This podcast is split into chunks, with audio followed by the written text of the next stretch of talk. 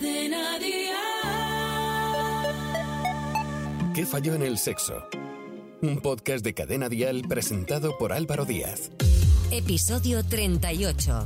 Vivir con VIH. Bienvenidos a un nuevo episodio de nuestro podcast ¿Qué falló en el sexo? Cada 1 de diciembre es el Día Mundial de la Lucha contra el SIDA. Hoy hablaremos del virus que provoca esta enfermedad y compartiré micrófono con Iván Garrido, un joven que nació en 1991 con VIH y que ha hecho de su corta vida una historia de superación. Primero, gracias a todas y todos por seguir nuestros episodios. No olvidéis suscribiros a nuestro podcast en vuestra plataforma de podcast favorita, en Spotify, Apple, Evox, Amazon Music, Podimo y Podium Podcast. La epidemia causada por el virus de la inmunodeficiencia humana VIH ha supuesto desde hace décadas un gran reto para la comunidad científica. A pesar de los enormes esfuerzos y del avance científico, sigue sin estar controlada a nivel mundial y es la causa de casi un millón de muertes al año. Una de cada diez personas todavía piensa que compartir un vaso puede transmitir el VIH. Desde hace 40 años, cuando se detectaron los primeros casos de VIH y de SIDA, los avances médicos permiten que una persona que recibe el diagnóstico de VIH sepa que puede seguir viviendo gracias a los tratamientos antirretrovirales. Sin embargo, aunque la sociedad es más amable, el estigma continúa. ¿Qué falló en el sexo? Un podcast de Cadena Dial presentado por Álvaro Díaz. Hoy con nosotros, Iván Garrido. Es un madrileño que ha hecho que su activismo atraviese las pantallas de los teléfonos móviles de miles de personas.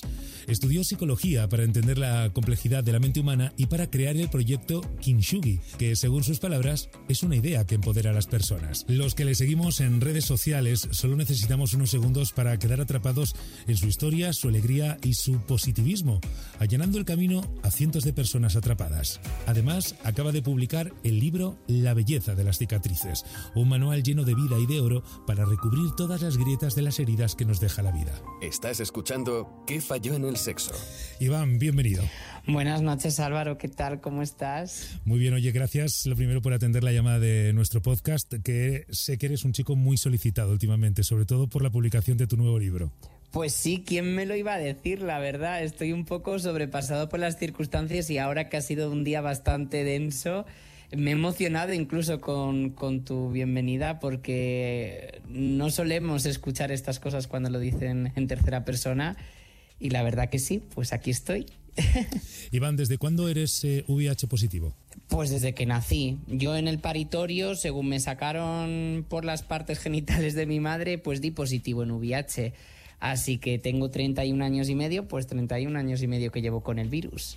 Oye, cuéntame un poquito más sobre esto, porque no solemos escuchar que una persona es VIH positiva desde el momento en el que nace.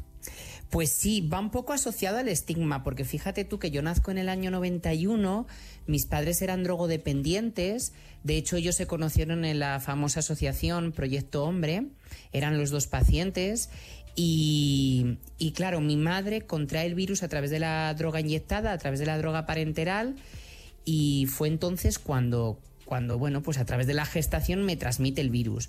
Es importante decir que toda madre cuando se queda embarazada se le hace un test de VIH y en el caso de dar positivo se le da una profilaxis para que el feto, el niño o la niña nazca sin VIH.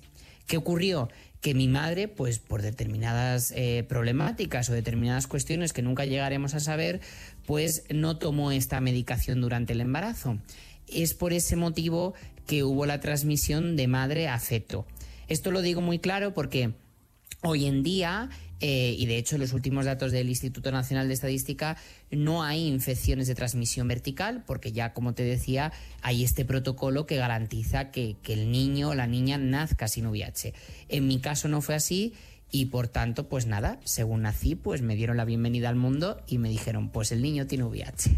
Oye, a tu madre supongo que le dieron pocas esperanzas de vida. En el año 91 las cosas eran muy diferentes a este 2022.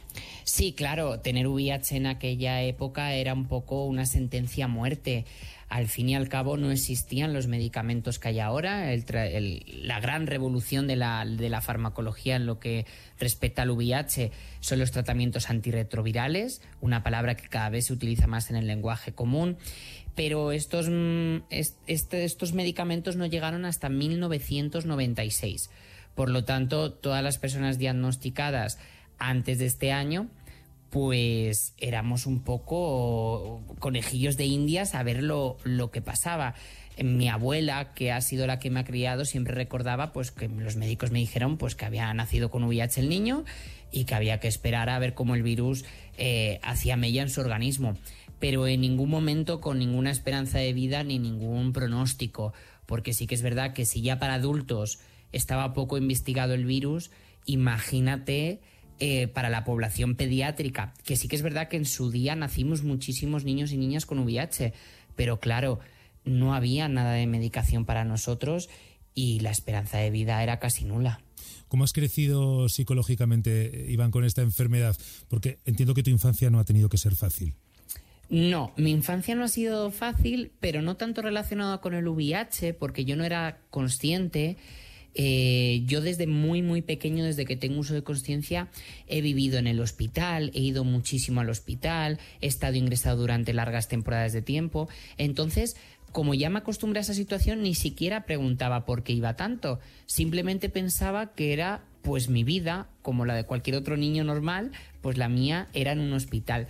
Eh, y como era bastante introvertido, fíjate tú las cosas, pues no preguntaba mucho. Fue bastante dura porque, bueno, pues eh, desgraciadamente eh, la situación de mi madre al ser drogodependiente pues no era la, mejor del mundo. Pues hubo una serie de denuncias hacia mi padre por temas de, violencia de género.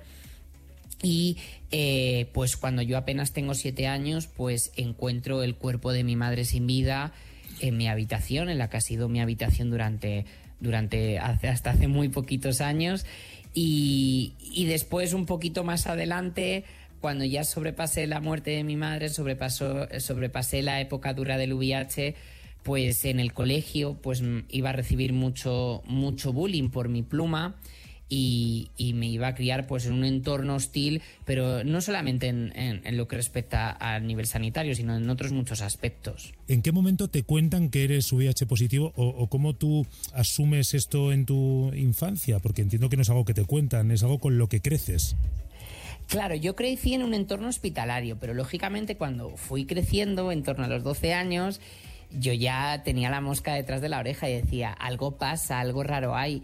Entonces, eh, como yo no me atrevía a preguntar mucho y tampoco quería molestar mucho a mis abuelos porque he desarrollado un síndrome del cuidador brutal, entonces no quería que ellos se sintieran incómodos o que me tuvieran que dar una mala noticia, fíjate la mente humana cómo llega a un niño a intentar proteger a sus abuelos, yo empecé a investigar por mi cuenta. Y me acuerdo perfectamente cómo yo una vez robé un prospecto de una de las cajas de cerca de las 30 pastillas que tomaba al día, porque ahora es una pastilla, pero en su día no era una pastilla ni muchísimo menos.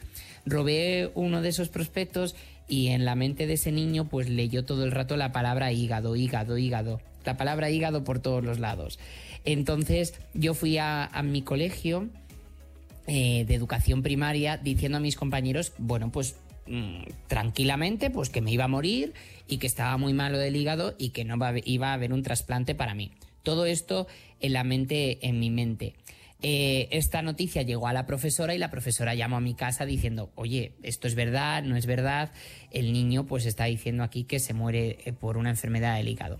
Fue entonces cuando mis abuelos me, me llevan hasta la doctora, me comunican que tengo VIH y siempre cuento que yo lloré muchísimo, muchísimo en la consulta, pero no porque tuviera VIH, porque yo no sabía lo que era tener VIH, simplemente porque yo estaba convencido que era del hígado y que me iba a morir. Entonces me dieron la noticia y entonces me dijeron, no te vas a morir y no es del hígado.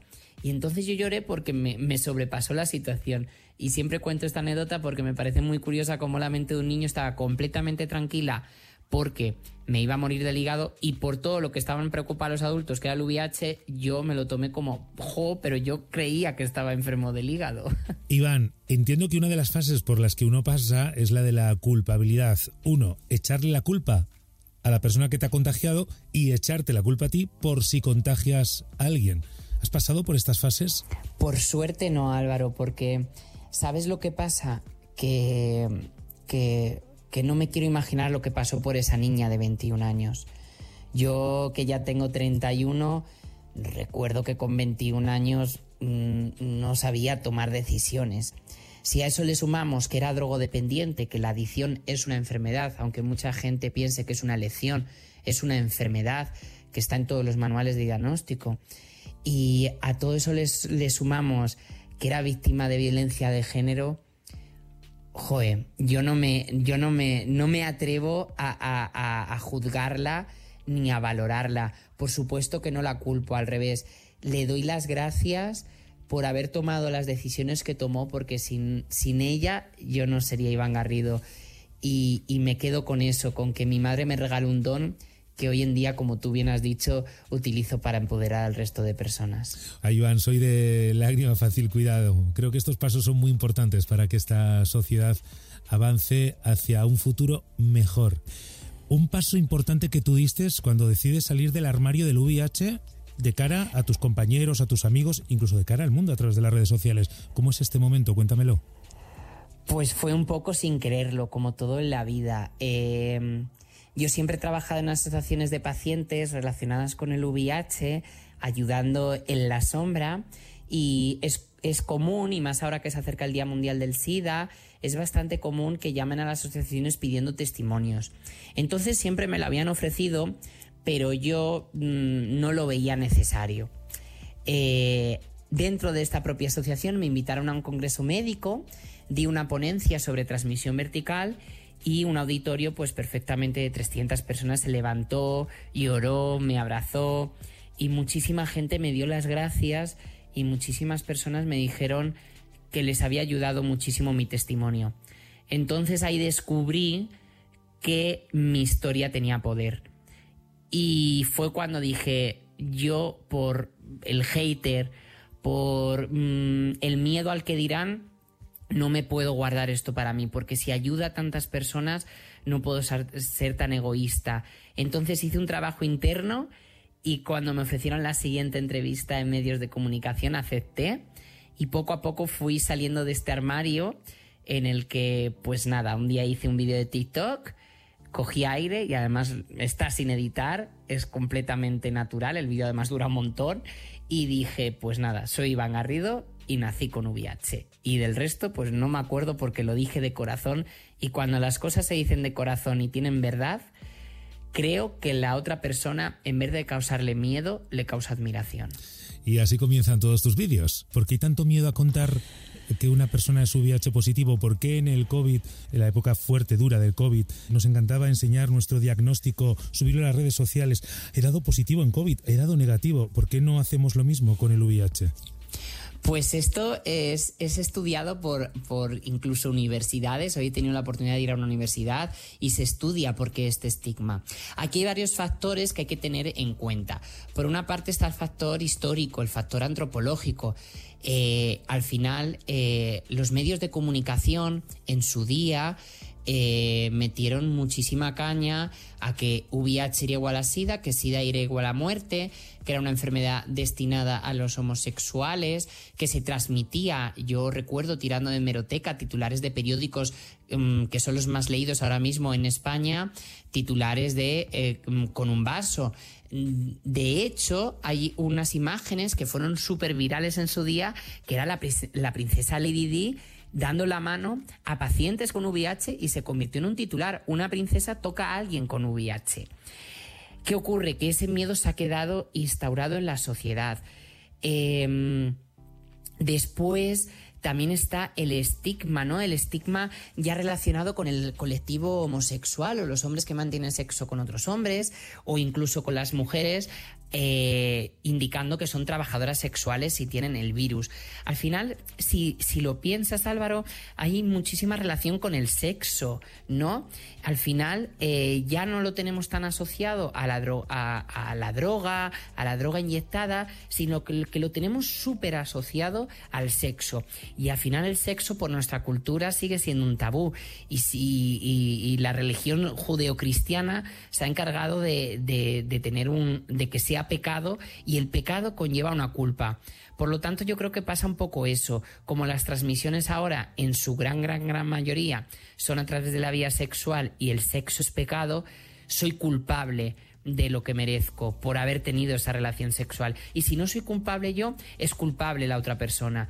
Pero no se habla nunca desde, desde otra parte que no sea la sexualidad y todavía desgraciadamente vivimos la sexualidad y las relaciones de riesgo como si fuera un, un acto injurioso que no debemos cometer. Y yo creo que por ahí van los tiros.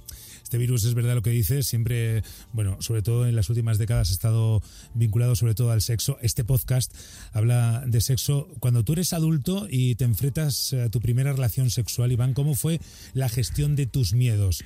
¿Tuviste que pedir ayuda? ¿No la necesitaste porque ya eras un hombre fuerte? No, no, un hombre fuerte para empezar, no me considero muy hombre, me considero una persona y, fuerte para nada. Al principio yo creo que lo, que lo hacía como todos, ¿no? Con conducta evitativa. Es decir, directamente no afrontaba la problemática, simplemente la ignoraba. No sabía mucho, tenía 18 años, el Internet no llegaba como ahora a la palma de la mano. Eh, entonces, pues bueno, eh, yo sabía que, que lo que transmitía el virus era la sangre o el semen o los fluidos vaginales, entonces tenía cuidado en que, sobre todo el semen en mi caso, no eh, entrara en contacto con la otra persona.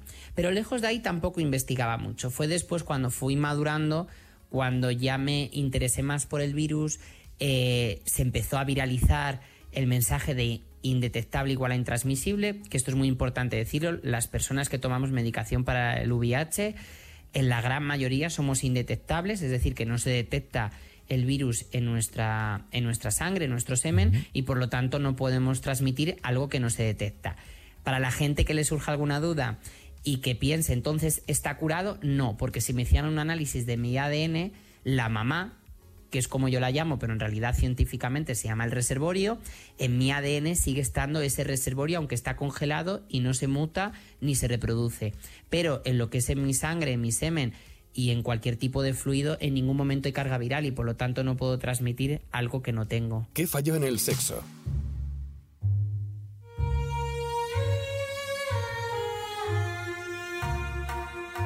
Iván, háblanos de este proyecto que a mí me tiene loco, que es tu libro, La belleza de las cicatrices, y sobre todo ese proyecto Kintsugi, no sé si lo he dicho bien, que además, según describes tú, es la filosofía y el modelo de tu vida.